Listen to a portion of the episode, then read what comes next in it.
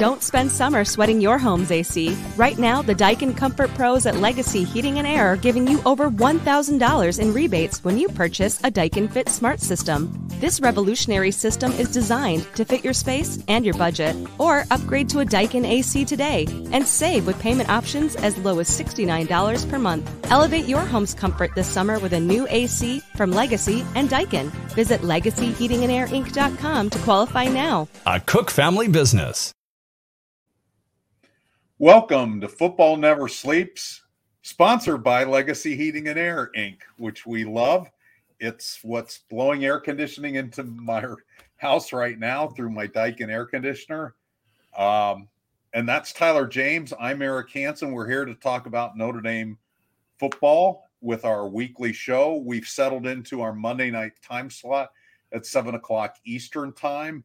Lots to talk about. Monday is Marcus Freeman's press conference day, so lots of news. We'll look ahead to the N C State game this Saturday in Raleigh, North Carolina. Uh, break down a little bit of the uh, takeaways from the fifty-six three waxing of F C S school Tennessee State Saturday at Notre Dame Stadium. And, of course, we'll work your questions into the conversation. So jump into the comment section, ask a question, and I'm going to let Tyler take it from here and tell you how to do that and all the other little things like hitting the notification bell, which I'll forget. Uh, yeah. Well, first, I have a quiz for both you and the audience. I don't know if you noticed it, and if you didn't, and if you did, maybe maybe let's see if the audience can figure it out. Did you recognize anyone from the, the ad that played from Legacy Heating and Air? I did not. I, oh, I? okay. Yeah, yeah, yeah. I think I think uh, you should know this. Notre Dame football fans should know this, and you might have to be a very dedicated Notre Dame football fan. Um, but I'll reveal who who who you should recognize uh, next week. So if you figure it out, go ahead and comment it, um, or uh, let us know after the show, and uh, maybe maybe people could figure out. Will there out. be a prize involved in this? I don't know. Uh, Um, I, we'll have to talk to the Legacy Heating and Air folks. Maybe they want to help out. No, uh, no. I just thought uh, I, I was like, wait a minute. I think I know who that is, um, and I think some Notre Dame fans might as well. So look, look for that at the beginning of the show. Um, and um, but like Eric mentioned, we, we want to take your questions throughout the show. Um, so if you're new to the whole YouTube process, um, if you make sure you were clicked through on either to the YouTube app or to the YouTube website. Um, if you're on a desktop of some sort, you should have a comment box, a chat box to the right-hand side. If you're on a mobile app, uh, you should see the box with the comments below, and you'll see comments from Frank Sarah, Jay Grizz, and Bob Alvey. Thank you for you guys for um, sending com- comments in already. Like uh, Eric said, subscribe, hit your notification bell so you can get all that stuff. Hit the like on the video. All those things help us out um, as we continue to expand our audience, and we appreciate everyone who shows up live for the show, but we also appreciate everyone that watches it afterwards as well, because that That goes a long way for us, too. Um, and we certainly have plenty to discuss here with uh, Notre Dame coming off two victories to start the season and getting its first real challenge potentially this Saturday at N C State. Okay, well, we're going to start with Notre Dame making its first big road test. And first up there are the injuries. There were some that Marcus Freeman discussed. I know that injuries is kind of my realm, but I'll let you, Tyler, uh, talk about the ones that we heard about today. Yeah, hopefully this doesn't make you jealous, but uh, the, the first, the most significant injury in terms of length of time sounds like it's going to be wide receiver Matt Salerno. Um, he uh, suffered a lower leg injury, Marcus Freeman said, and Marcus Freeman's description of how long he'd be out said an extended period of time. Didn't give a, a detailed answer in terms of the amount of weeks, but it sounded pretty serious from the way he was discussing it. Um, so that's a tough blow. And I went back and looked. I was like, man, I know Matt Salerno was playing in the fourth quarter. I wonder when this may have happened. And it looked like it could have happened on the, the final punt return, which happened with less than two minutes remaining in the game. So that's a really tough blow for a veteran like that um, to have suffered an injury um, that late in the game in, in a moment that didn't exactly have a lot of stakes. But uh, he was out there returning punts, which is something that Notre Dame trusts him to do. And uh, it looks like he may um, have suffered an injury doing that. He is someone who I think has a somewhat important role. I mean, he's not one of the top receivers on the team. He's so far in the first two games, he was seventh in offensive snaps at the wide receiver positions. Um, but he has so much experience that I think it, that was valuable to the group. He had nineteen offensive snaps in those two games, one catch for nine yards, and then returned two punts um, late in the game against Tennessee State. Um, so what does that mean without him? I, I'm curious to see what happens with Braylon James. Does Braylon James maybe not redshirt now? Uh, if they need to make that, make sure that wide receiver rotation goes seven deep, can they go the rest of the season with just six wide receivers? Because that's what they would be at without Matt Salerno, if he does miss that much time. Um, so I, I think those are um, questions that we'll be certainly monitoring as, as we move forward here, um, following the news of Matt Salerno's injury.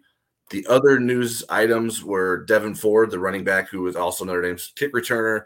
Certainly everyone saw him take a helmet-to-helmet hit um, in which he fumbled as well on the kickoff return. Um, that put him in concussion protocol, and he remains there as of Monday. His availability for Saturday will be determined later in the week. I would say it's in doubt. Um, so we'll see if if they can get him back. Notre Dame did update his depth chart at kick returner with Jadarian Price, Jadarian Price, excuse me, um, as the lead kick returner in, in Devin Ford's absence, um, which we didn't get to find out because Tennessee State actually didn't kick again after that kickoff.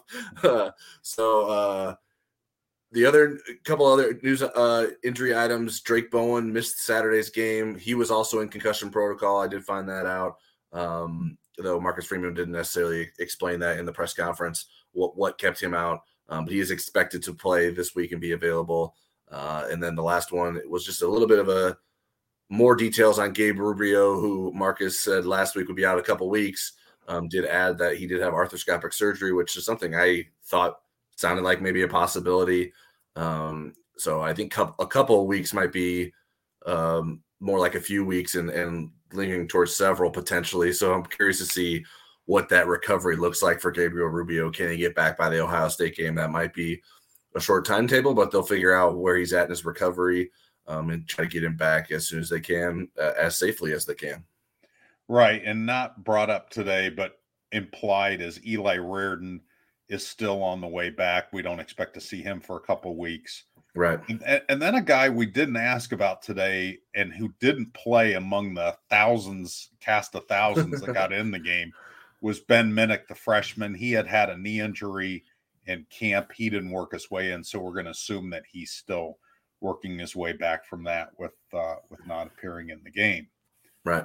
So we hit all the injuries. So now we're going to move on to Sam Hartman's history with N C State. So N C State and Wake Forest, where Sam played his first five years, are in the same division, the Atlantic division of the A C C. So they play each other every year. Now, Sam didn't play against them every year. There was uh, at least one year that he missed that matchup because he was redshirting his sophomore year. But N C State has given him issues, whether uh, whether Wake ended up winning the game or losing, as they did last year, thirty to twenty-one. And a lot of that is because Wake Forest hasn't had a very good rushing attack hmm. uh, while Sam has been the quarterback, especially his later years. And so last year in the game, N C State won thirty to twenty-one, and Sam threw for almost four hundred yards. Uh, but he threw three picks, got sacked four times, and they lost thirty to twenty-one. And so, Tyler, do we expect that Notre Dame's balance will be able to make this a little bit different of a script when Sam Hartman faces N C State this time in Raleigh? Yeah, I do think so. I don't think the offense will be as heavily dependent on Sam Hartman as Wake Forest offense was last year. I'm actually going to do some gross self-promotion here. Back early this year, after Sam Hartman transferred to Notre Dame, I did a story on what led to sort of the, the turnover issues that he had this season. Um, and so I'm linking that in the in the comment section right now. Um, and that includes clips of all three of the interceptions he threw against N C State. Um, one was an interception on fourth down. One was a third third and long situation. And then one was just a really poor throw um, when he was under pressure. Uh, he seemed to have some issues with the coverages. Like this, N C State seemed to disguise their coverages a little bit. Um, so hopefully that's something that he has learned from, um, from Notre Dame's perspective. That, but also N C State probably has some ideas of like, okay, these are the kinds of things we can do to try to confuse Sam Hartman. But obviously, when you limit the oppor- the opportunities for him to have to be confused, then I, I think you put yourself in a better position if you're Notre Dame. So uh, I, I don't expect Notre Dame to come out and throw forty sometimes per in this game.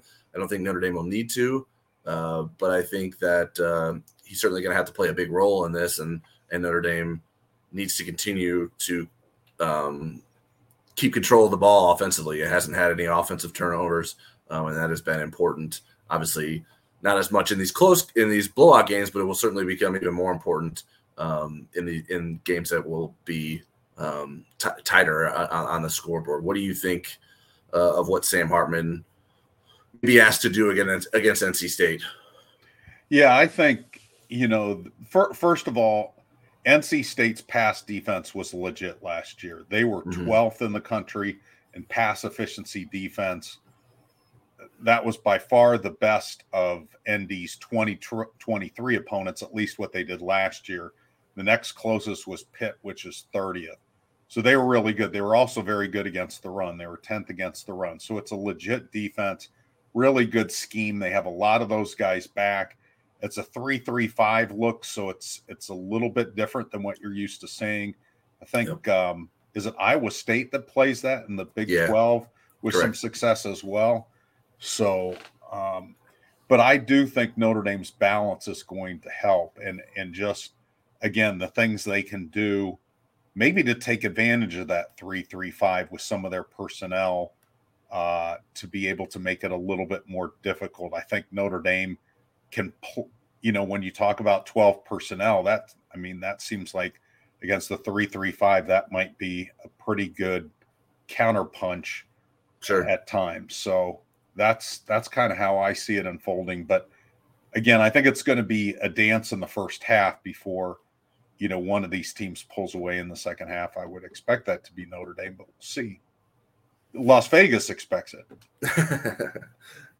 And we'll see what the Place Your Bets expects later later this week. Right. Okay. Um, and then on the flip side of this matchup is Brennan Armstrong, who Notre Dame was supposed to see in twenty twenty-one for Virginia. And when he was in the portal um, early before Sam Hartman officially jumped in, I was thinking, wow, that that's somebody I would take a long look at. Um, I was really impressed with him despite what happened at Virginia last year. So, so how the story goes is in twenty twenty-one, Virginia had the number three offense in the country, and Brennan Armstrong was zero point one yards away from winning the total offense title. He was way up there in pass efficiency, too, at twenty-second.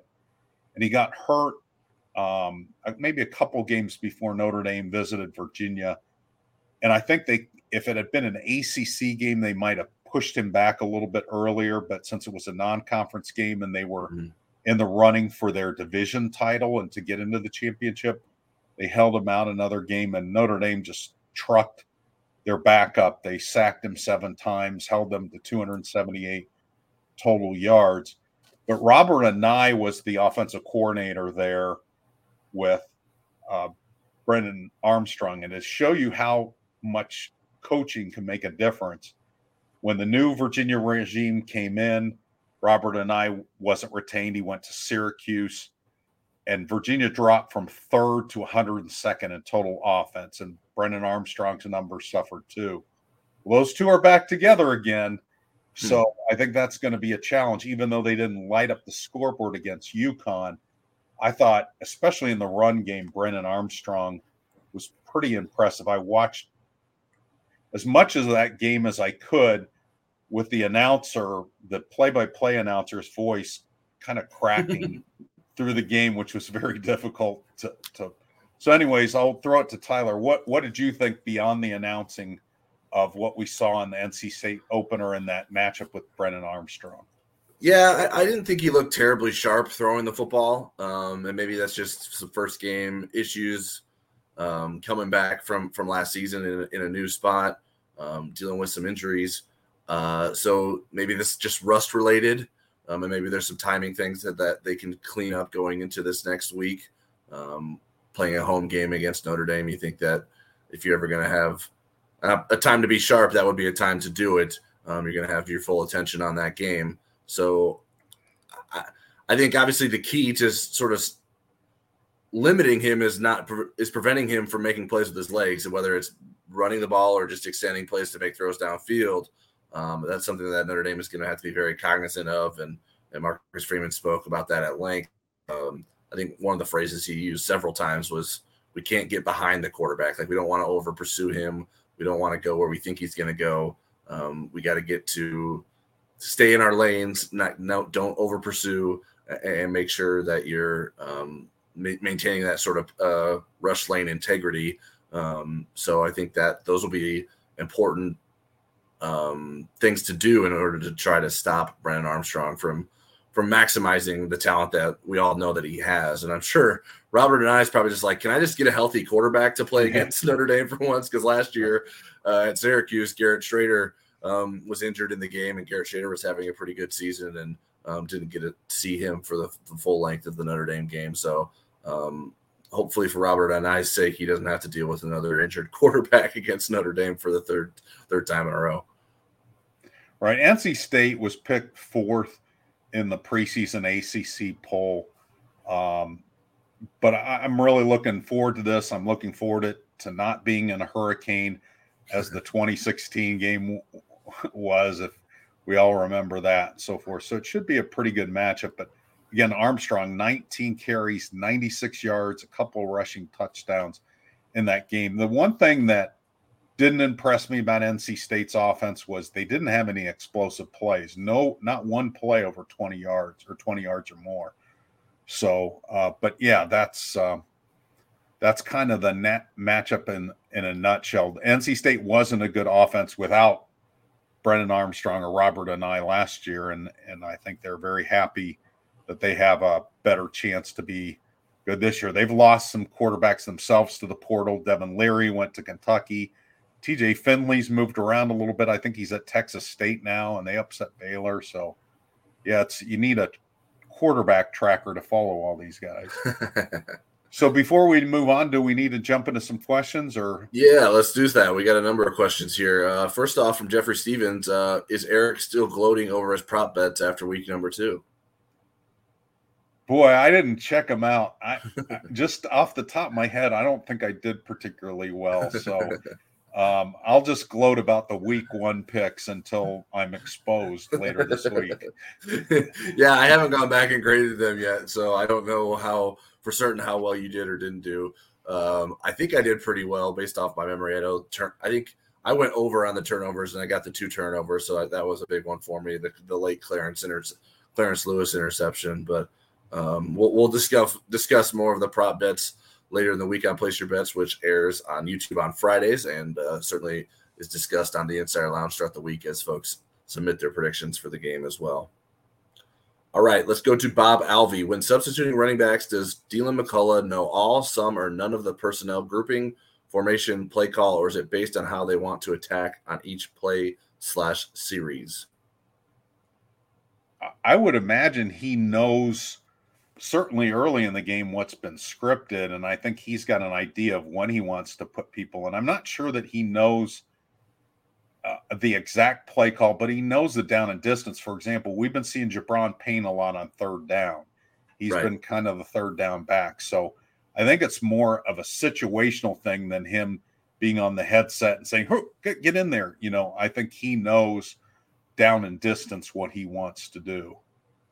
Yeah, and I think there's discussions of like, okay, this is what we want to establish on this drive. We want to get the running game going, maybe on the outside, on the perimeter. Maybe like, oh, well, let's try to get Jeremiah Love in there for some from snap, snaps this series. So I think that those are some of the things that they're probably discussing in between series, um, and, and figuring out how to match the personnel they want best out there. Um, but in a perfect world, they can they feel that those guys can handle all the responsibilities that they're asked, but we all know that some guys are better at certain things than others. Um, and so Notre Dame will lean on um, specific guys in specific situations, um, especially on third down, for instance. You want to get a guy that both can catch the ball but also um, can pass protect, and that's important. Um, that's something that Dylan McCullough stresses as well. So all those conversations are happening um, throughout throughout a series, throughout in, in between series, Um, and, and all that information goes into why they decide to put X player in versus Y player, because they have all kinds of different situations that they want them to, to be able to maximize. All right. Uh, next one is from Michael Sweeney. Who else is ecstatic that B K no longer is at Notre Dame? Over under on his longevity at L S U, three years, question mark. Um, it seemed like there were a lot of people that were pretty happy about Notre Dame losing last night. They, the, I wasn't going to pile on. I, I was shocked when they had somebody put up kind of shades of pink and red and purple, and it was paint shades from a Sherwin-Williams store. and and I thought, wow, because some of the names are kind of funny. I couldn't believe Inner Child was actually one of a legitimate paint shade name. That was what I was at mystery about. I think B K will be longer at L S U than three years. Um, I think he's recruited well.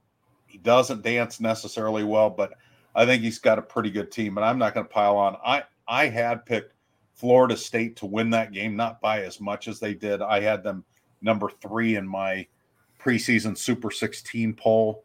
So I thought Florida State was the better team going in. Uh, but I know why Notre Dame fans, some Notre Dame fans would not like to see B K do well at L S U, because he keeps banging the drum about Notre Dame's facilities. And I think that's, if I thought he really meant it, I would, you know, just kind of accept it. But I don't, I don't think that's the narrative of why he left. Yeah. And I think obviously people are going to enjoy anytime he, he falters on a big stage, and everyone, no one else was watching anything else on Sunday night. Uh, so, so that uh, helps for Notre Dame fans to get the opportunity to watch that. There's plenty of games that happened last season that they may have enjoyed if they were actually having the opportunity to watch them. But I mean, it's the first game. I don't think L S U season is going to be defined by that. Um, and some of the reason why there was so much hype about L S U coming into the season was the way that they were able to finish last year. Um, and we'll see if they can get it figured out, but certainly not a great debut for the, the twenty twenty-three season for L S U um, in front of a lot of eyeballs against Florida State, um, which they did that last year. They lost to Florida State, not in, not in as ugly as fashion, but in a, maybe even a weirder fashion than than the one that happened last last night. ten point three million sets of eyeballs, forty-five twenty-four Florida State. It was seventeen fourteen L S U at halftime, and then all of a sudden it was forty-five seventeen, and then uh, L S U got a late touchdown. For those who didn't watch the game, Logan Diggs, the former Notre Dame running back, did not get a carry in the game. Yeah, and I believe he was dealing with an injury of sorts, so I think that that limited his availability. Um, let's go to the next question from Jeffrey Stevens. Who will be next in behind Chris Tyree on punt returns given the injury to Salerno? Do you know off the top of your head? I can look that up. Yes, there's J- Jaden Mickey is who Notre Dame put okay. on the depth chart, and so I, I, unless the depth chart is wrong, that is who I would expect to be um, given an opportunity if if they opt to not use Chris Tyree in a moment. Um, Notre Dame has tried a number of different guys back there, um, Jaden Mickey being one of them. Um, so it Great looks like House. He- was tried too. Great House yeah. could be an option as well. Great House. I think Jeremiah Love could be an option potentially too. Um, I think there's a number of guys that Notre Dame has some interest in. They're if, all if better needed. Than John Goodman when he was Mister Fair Catch. yeah, that's that's a bit of a low bar. Uh, John Erickson, when S E C teams play non-conference road games, they demand neutral conference refs. Why does N D administration not require same consideration? I'm not sure, other than they've always kind of, they've had, you know, the, uh, whatever their home refs are on the road. And then at home games, they have the other team's home refs. So if they're playing U S C, I think generally they have Pac twelve refs. Now they would have A C C refs playing against an A C C team, but they would also have that when they play Stanford on the road. I believe that they would have A C C, at least until recent years. That's how they, they did it. I think before they were affiliated with the A C C, when they were a Big East basketball school, I think they used Big Ten refs on the road. So uh, you, you guys get way more into the refs than I do. So maybe Tyler's got some more insights. No, here. I just like, well, So, so what? So I mean, obviously, every game's non-conference for Notre Dame. So uh, when Notre Dame plays U S C, are they going to get like Big Ten refs? And like, don't the Big Ten refs have other games to do? Like, I, I think I, I just don't know like why why why that would be necessary.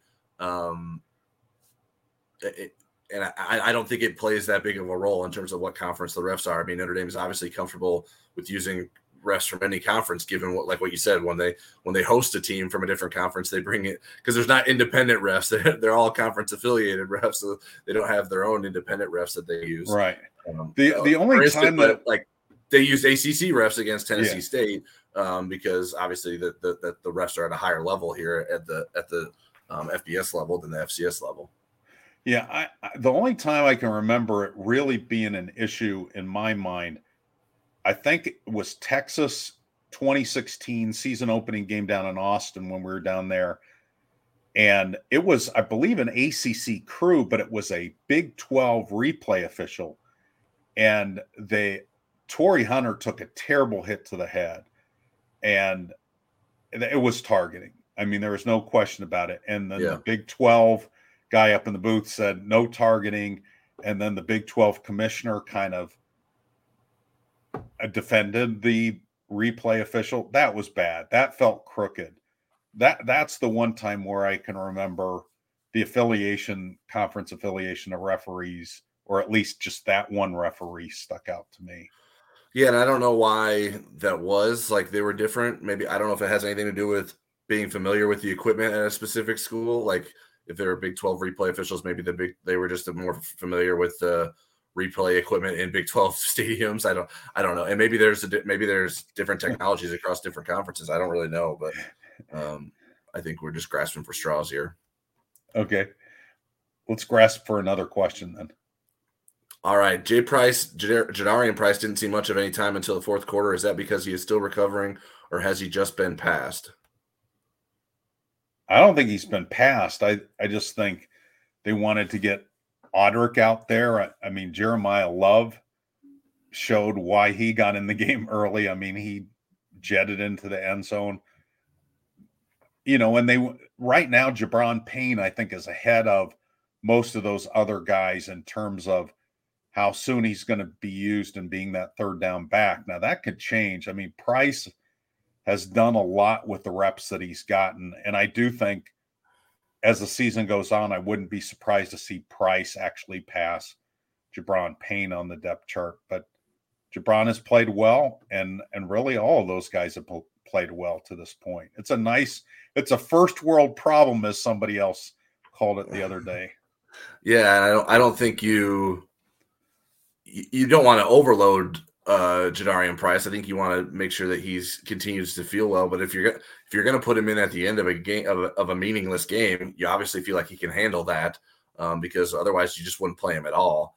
Um, so I don't know. I don't know that they're afraid to play him early. They certainly played him early against Navy. Uh, I think it's just the way the situation's played out that he ended up being back there, um, and certainly took advantage of some opportunities uh, in the second half. All right, uh, T-Rex, not, not much of a question, but we can make it into one. Uh, if Notre Dame plays a B-plus game, which I consider consistent with their level of play, the first two games, I see N D winning by double digits. Do you agree with that? A B-plus game. I, I could see it being a ten-point game at, at B-plus execution level. I think they're going to be, I think the defense is going to be much sharper. Not, not, you know, they're not going to hold N C State to three points and one hundred fifty some yards, which is the lowest that Notre Dame has held an opponent since, at least since two thousand ten. Um, but I think you're going to see sharper execution, especially from guys like Benjamin Morrison and Cam Hart. I mean, they really haven't shown up that much in the season, and that's two of Notre Dame's maybe best five or six players.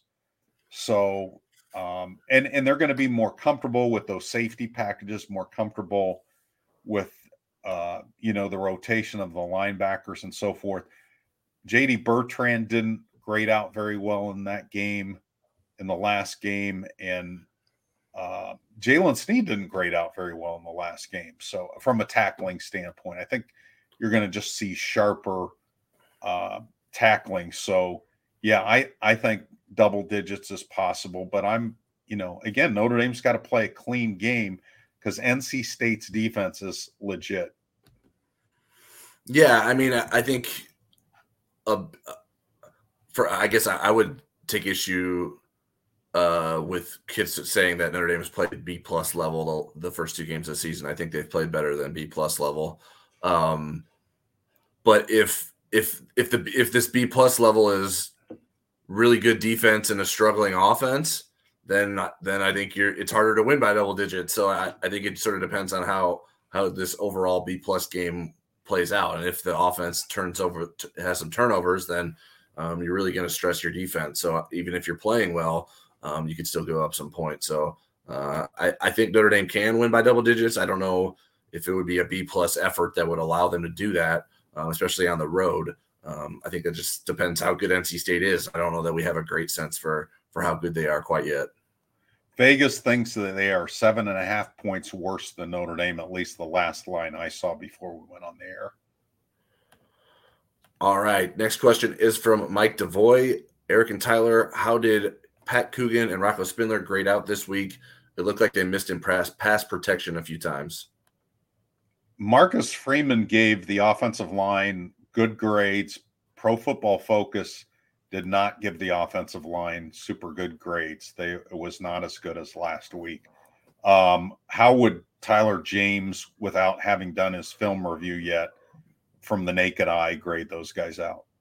Yeah, I mean, I thought they were fine. I didn't, I didn't think that they played particularly superb or anything. I, I, it wasn't like that they had a, a huge role in, in the win. I mean, If you, if you look at the Jeremiah Love touchdown run, both Pat Coogan and Rocco Spindler pulled on that play.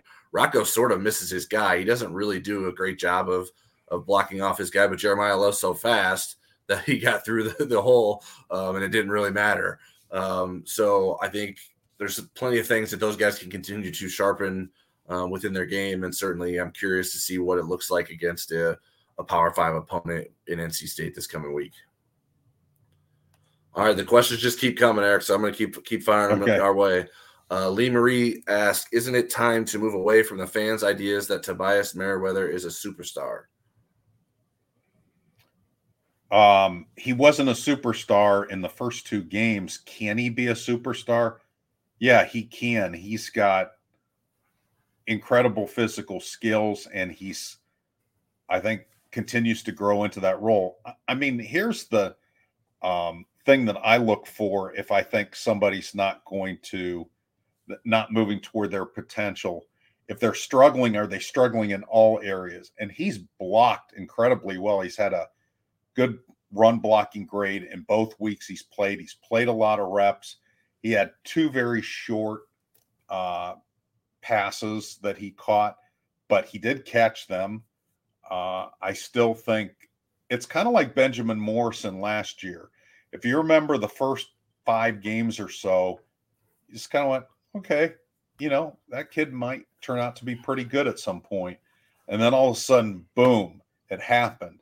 And I think that's what's going to happen with Tobias. He's going to gain confidence. He's still working hard. He's not hanging his head. Otherwise, his reps would be cut. He wouldn't be uh, run blocking well. So I think Uh, it's not time for fans to move away from that idea. Yeah, I mean, it's, the idea is that, that he has the potential to be one. I, the, the idea that he is one already was would certainly be flawed. He had, he had one career catch coming into the season. Um, now and now he has three career catches. Now, certainly it was a spectacular one catch as a freshman. But, um, yeah, I agree with you. I think it's way too early in the season to write someone off. Um He he's doing the things that are asked of him in terms of the non-receiving things. Um, are the, how many opportunities has he realistically had? Um, and, and he failed at. Certainly, the first game wasn't good. I, I think he had a poor game against Navy as a receiver. Um, I didn't see like obvious missed opportunities for Tobias Merriweather um, in the Tennessee State game in the same way. So I think you have to be patient with it. Um, the reason that he's getting so much playing time is that he has so much potential. And I, I don't think you give up on that potential just yet because It's not like you have a long list of proven receivers waiting in the wings behind him. Um, and even if those guys have done some things like a Deion Colsey, it's not like he's been consistent at a, a high level with productivity. So I think you have to keep running Tobias Merriweather out there and keep giving him opportunities. Yeah, and at the same time, they're not squelching Rico Flores. Rico Flores had twenty-four snaps in that game as a freshman who's behind Tobias on the depth chart. So they're bringing him along as well. All right. Uh, Eric Swope asks, your opinion on Sam Hartman's showmanship, the flip, hiding behind Gino Guidugli for the fans. Um, I, I was less concerned about the flip than Marcus was, but I think if it was a regular occurrence, yeah, I'd say tone it down. I just think he was excited and in the moment did that. And, uh, you know, hiding behind Gino Guidugli to stay out. I mean, he's, he's a sneaky, funny kind of guy, you know, in the uh, press conference, you know, people or somebody asked him about, you know, what he and Marcus talk about during the second half. And he starts out, well, sometimes we talk about the weather. And then, you know, on the jokes about uh, how they're close in age. Yeah, how they're close in age. And he said, you know, during the thirty-eight second drive right before the half, he said, yeah, the aim was just to throw to tight ends because they hit tight ends. I think four or five of those plays, but I mean, he's sneaky funny. I like, I think he finds the right balance of being the face of the program, but not being a, an obnoxious face of the program. I, I, I think he's got the right balance. I'm cool with it. Yeah. I mean, the flip, I, if you're talking about like how he scored, I don't think he was trying to do it in style. I think he was just trying to get in the end zone. Uh, he did like a celebration afterwards that he, he sort of even, Uh, said that it was probably too much of a me guy thing that he, he didn't necessarily feel great about. But um, certainly he's hamming it up at the end and, and playing to the crowd. And I think it's something that's different for him. Certainly he mentioned like I, I having fans chanting quarterback, backup quarterbacks' names uh, in the student section isn't something that he dealt with a lot at Wake Forest. Um, so he's sort of living it up and he's encouraging the younger guys. He's being a good teammate and a, and a leader and a friend to those guys, whether it's Steve Angeli or Kenny Minchie. Um, and I think uh, I think Notre Dame's better for it. I think he, he's bringing a good attitude to it. And it was because, like, he's taking it, like, when it matters most, you can count on Sam Hartman. It's not like he's just goofing off all the time. Um, so I think those that's the kind of person you want to have that has can be lighthearted. I know certainly Eric and I can can appreciate that that kind of an attitude. All right. Uh, Paven B asks, what are your predictions for win-loss records for the season? I'm staying at ten and two. I, I didn't know we could change it. I guess, you know, I think, you know, at some point after playing N C State, I think I'll have a better feel for whether I feel good about that ten and two or whether I over or underestimated this team. You know, you've got to win all the non-Ohio State, U S C, uh, and uh, Clemson games. But then you've got to, you know, I have them winning one of those three. Could they win two or more of those?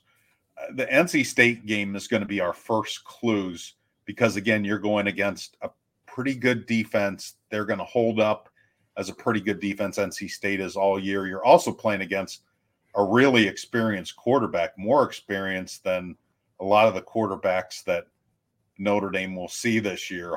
It seems like it's a Phil Jakovic with the sixth year thing too going on, but uh, um, so yeah, ten and two is my prediction, and I, I feel like I shouldn't change that.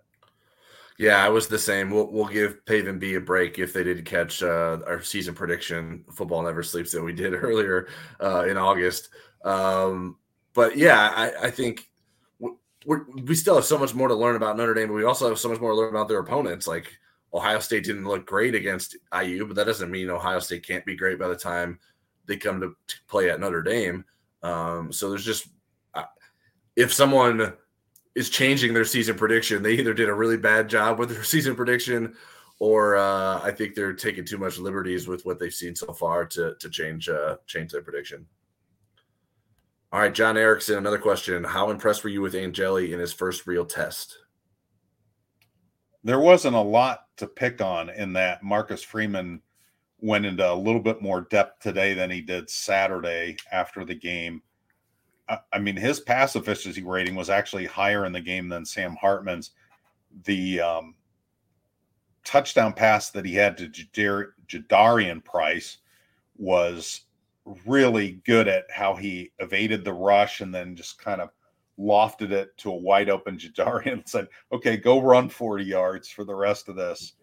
Uh, I thought he did a really good job running the offense. Again, it wasn't like he was facing Clemson's backups or Ohio State's backups, but in the moment I I thought, okay, this is what you want to see. He looked better and more capable of commanding that offense than I had seen in the spring. Yeah, I think it was the first real look at what what Steve Angeli could be, and and if there are signs of hope that he could be the starter next year. I think it's still too soon to say with any sort right. of certainty that he would be.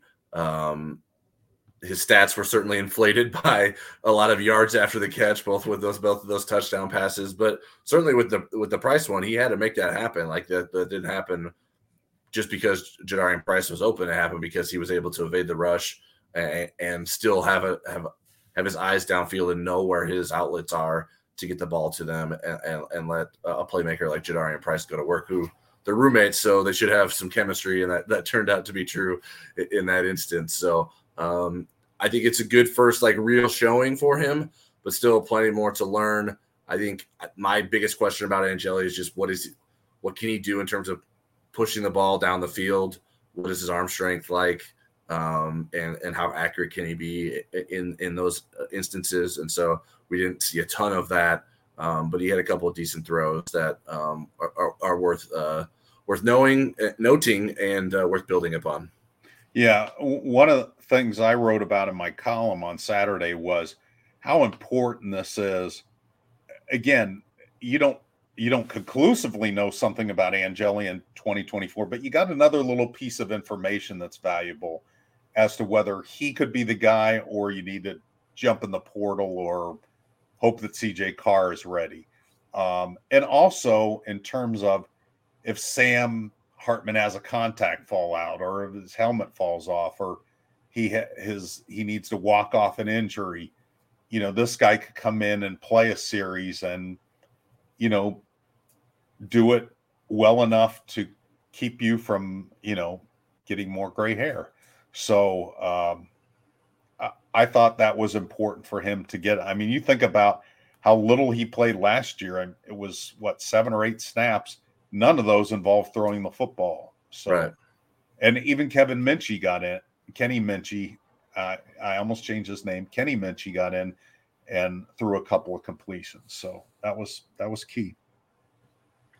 All right, Joshua Williams. I'm getting bad Jordan Johnson Jordan Johnson vibes with Merriweather. Anybody else? I even had to Google the five-star receiver that transferred from N D because I couldn't remember his name. Ugh. So Jordan Johnson was a five-star receiver in the twenty twenty class. He still does not have a career catch, and I don't think he has a college right now. He went into the transfer portal from U C F after the season, and I don't think he got picked up by anybody. So I'm not even sure that he's playing college football this year. But he has zero career catches. He he did not uh, regenerate at U C F.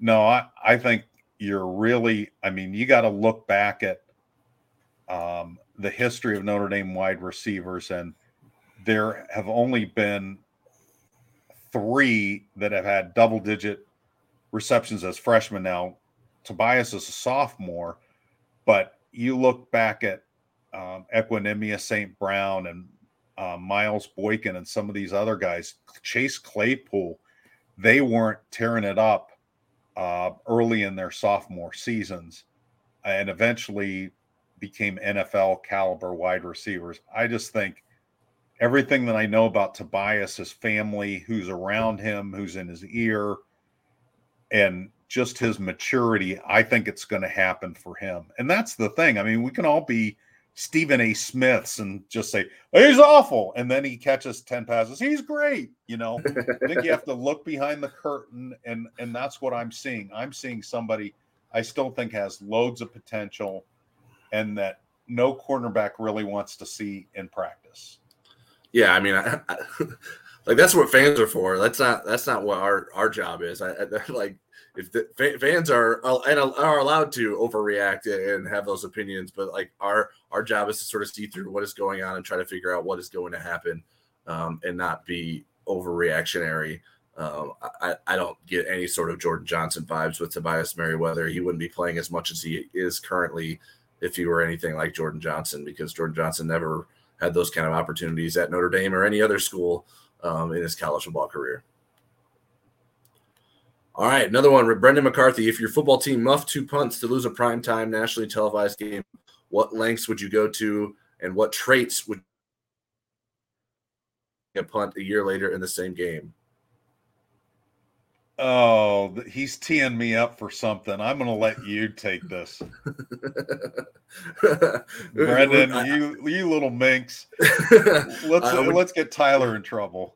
Would you say that the, the trait would be smart?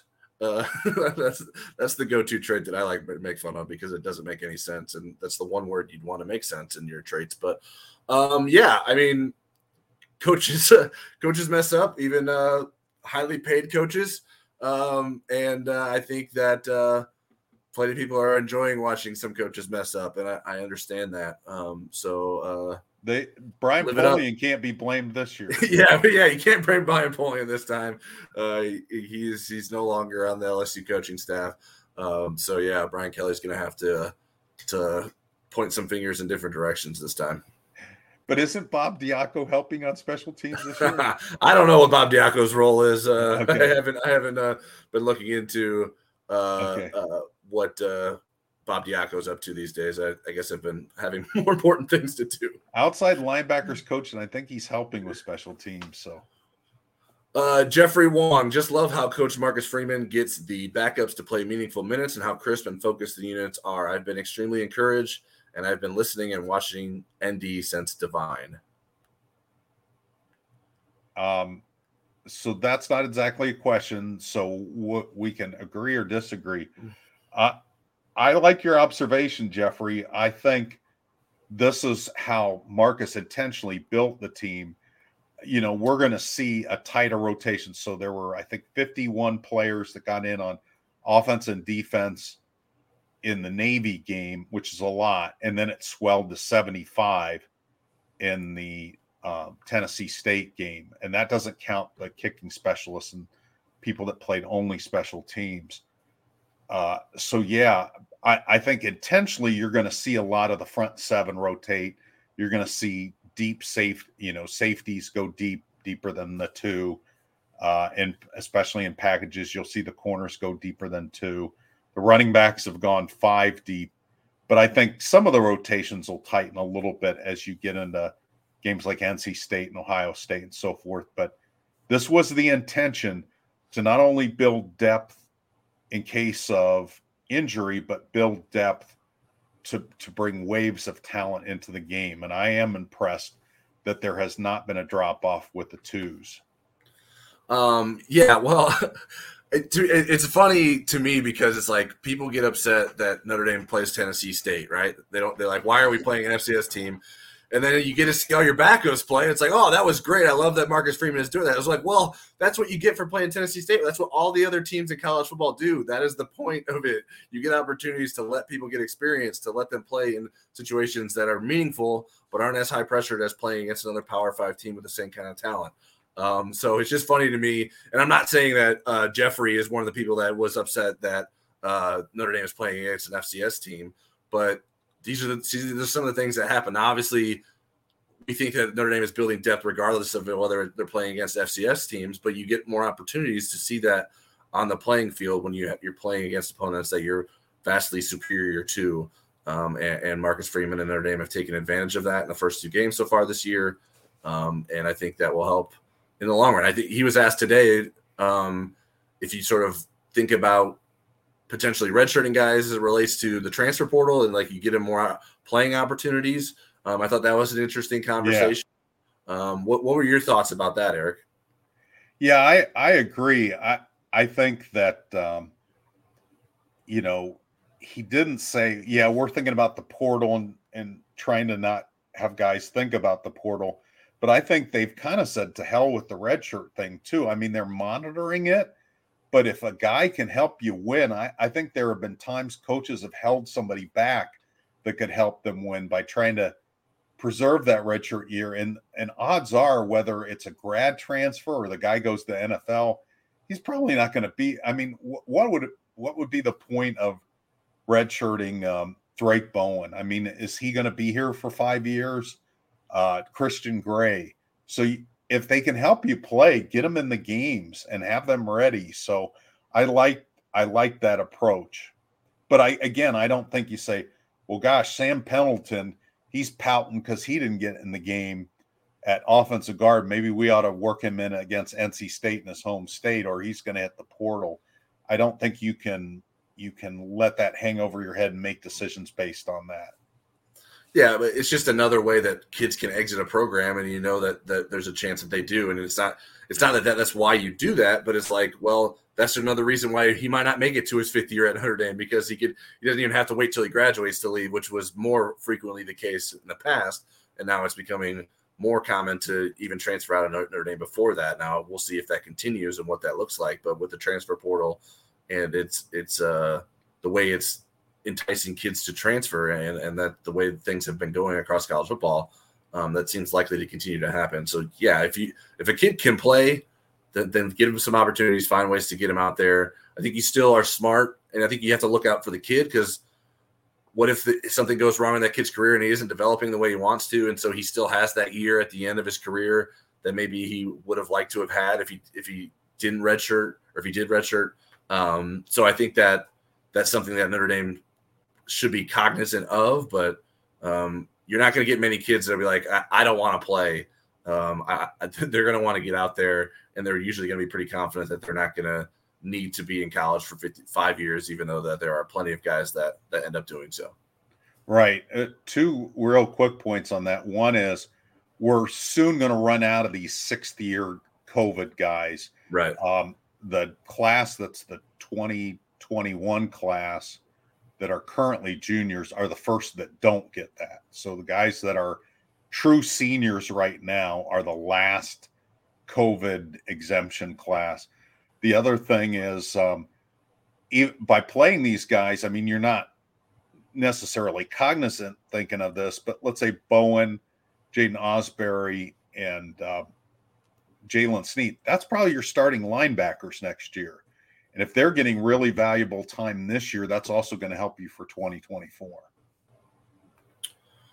All right. Uh, John Erickson asks, hearing anything on Kirby Lambert? I'll handle this one. At least if he can miss to Harvard, we can still take him as a transfer. um, uh, I really appreciate that second comment. Um, but I did share. I with did. Our, LOL. Yeah, I did appreciate or did share with our Inside N D Sports subscribers on the Insider Lounge message board the latest that I was hearing on Kirby Lambert. Um, so it pays to be an Inside N D Sports dot com subscriber, so I would encourage you to do so to get that information, but um, still in a waiting, a holding pattern in terms of when he may announce a decision. I still like where, where Notre Dame is sitting as we currently speak. All right, Brendan McCarthy with another question. Uh, big fan of the show. Is this the best running back room since – he says twenty twenty-one. I think he means two thousand one um, with Jones, Fisher, Grant, and Lipinski. I say it is. Thanks for taking my call. I'll hang up and listen. You know, I, I would have to, I would have to think and kind of research on that. I don't have the loose emoji memory that Louis had, where he could remember things from before he was even born. Oh, was that nineteen forty-six game was in a pouring rain. I was like, how did you know that? Uh, but I think it's, I mean, at the bottom of that depth chart, it, it this is the best I can remember Notre Dame being at the bottom. I think there have been better running backs than Audric Estime. No slam against Audric at the top of that. But right. um, when you look at Jer- if Jeremiah Love is your fifth string running back, whew, that's an, that's incredible. Um, but and and and props to Dylan McCullough to figure out how to make that whole thing work, because those guys are very supportive of each other. It's a very close room, and and they're loving all having a chance to play. Yeah, and I mean, Can you imagine if Dylan Edwards was on this that, team that's too? It. That's exactly where I was going, though my brain was working too slow.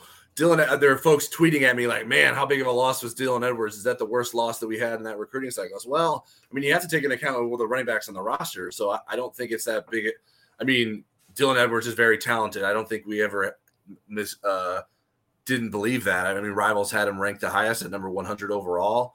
Um, I think he the Rivals looked pretty good after uh, his first career game with four touchdowns.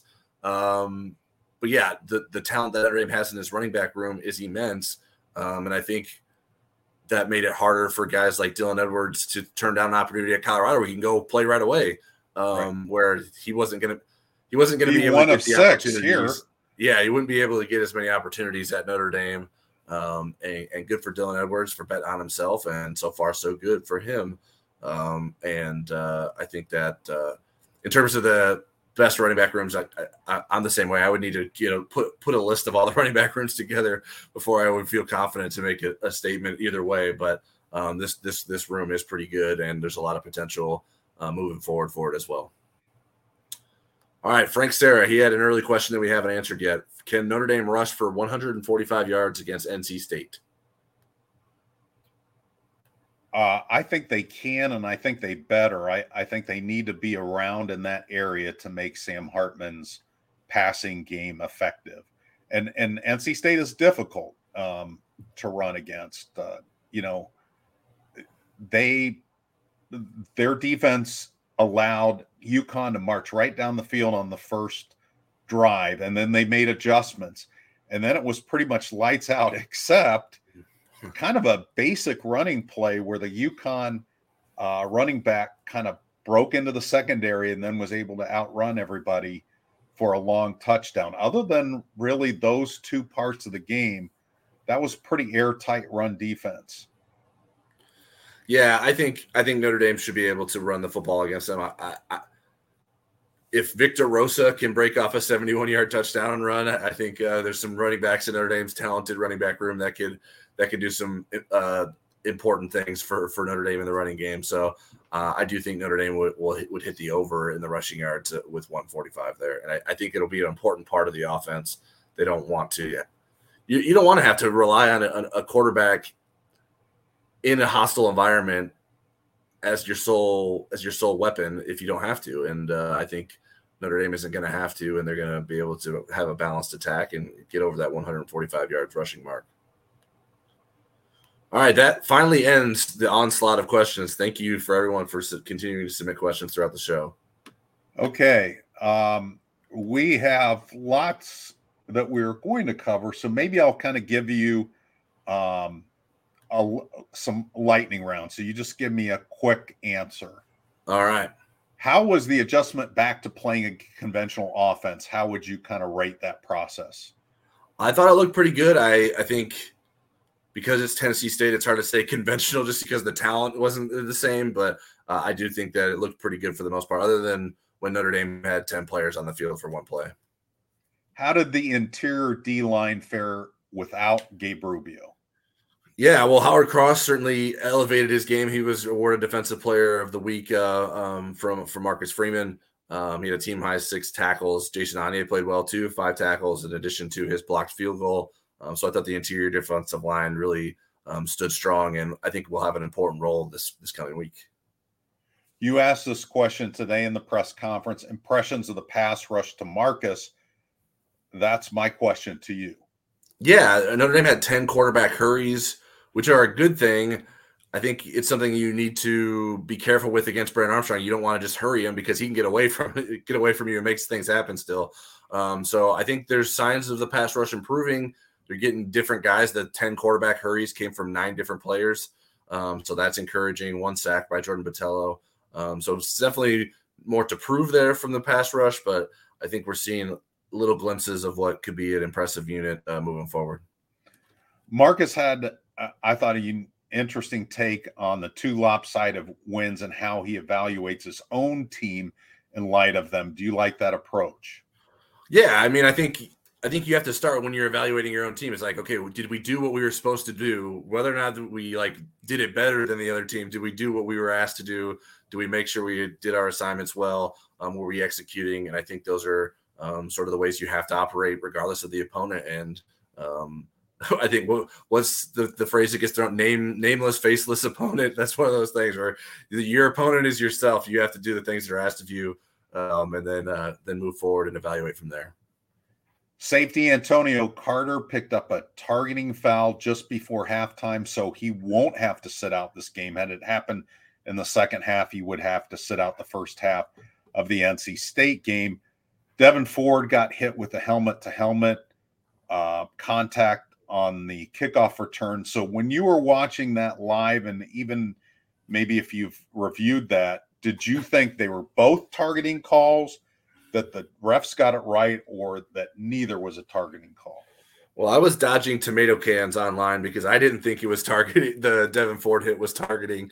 I didn't think the guy lowered his head intentionally, um, and I didn't think Devin Ford would be considered a defenseless player in that situation. Um, so uh, there are definitely plenty of people who disagree with me, um, but uh, obviously what's most important is Devin Ford being healthy moving forward. So hopefully he's okay um, once he gets out of the, the concussion protocol. Um, and I did think the Carter one was a targeting. I think, I think if people, I think people would be more accepting of that being a targeting penalty if it wasn't for the fact that they felt the Devin Ford hit should have been called targeting.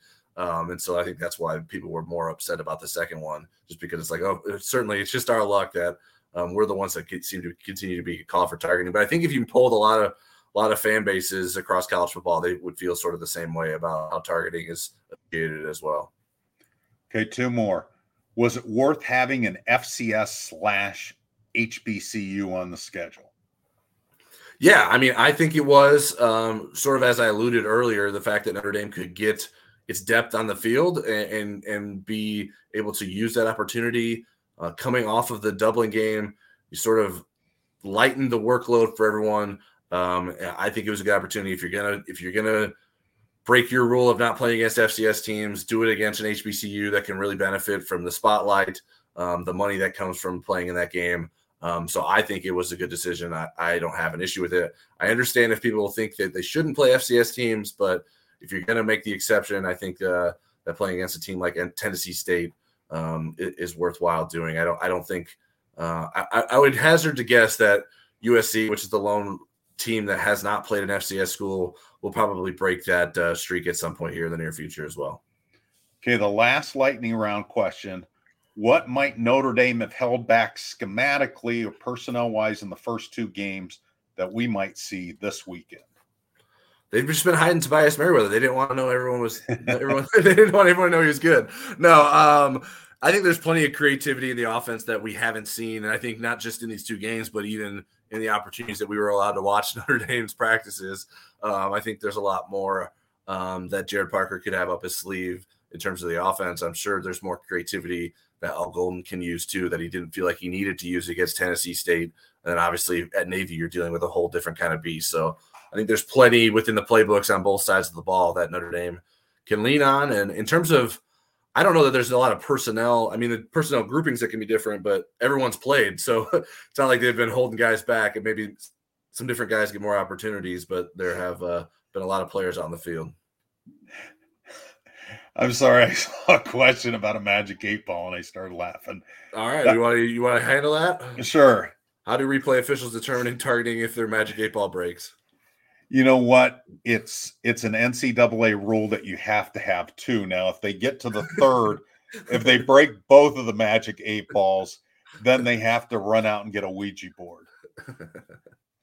That was a All great right. question. That yeah, made me laugh. You, thank you, John. You you brought some laughs to us to, tonight, and we appreciate. Uh, yeah, Jeffrey Stevens says Johnny is on fire tonight. I, I agree. Uh, thank thank you for everyone for tuning in tonight. Um, uh, as we mentioned at the top of the show, we were uh, presented by Legacy Heating and Air. So thank you to them for um, sponsoring Football Never Sleeps. Um, and for keeping my house cool. It's eighty-five degrees outside right now. Yeah, we need it. We, we've needed the air conditioning here in South Bend. It is, it, it is, we're in September, but summer has not been over with the weather. Um, so maybe that's what Sam Hartman and Marcus Freeman are talking about on the sideline. Um, That'll be it for tonight. Uh, like we mentioned, subscribe to us here on YouTube, like and comment. Make sure you subscribe to us on inside indy sports dot com so you can get inside scoop on recruiting and analysis. Um, I will be doing a film analysis for Tuesday. Um, and to get access to that, you will need an inside N D sports dot com subscription. We'll be back on YouTube on Friday with our Place Your Bet segment, and then we will also be back post-game with our post-game takeaways. Um, thanks for tuning in, and we will see you next time.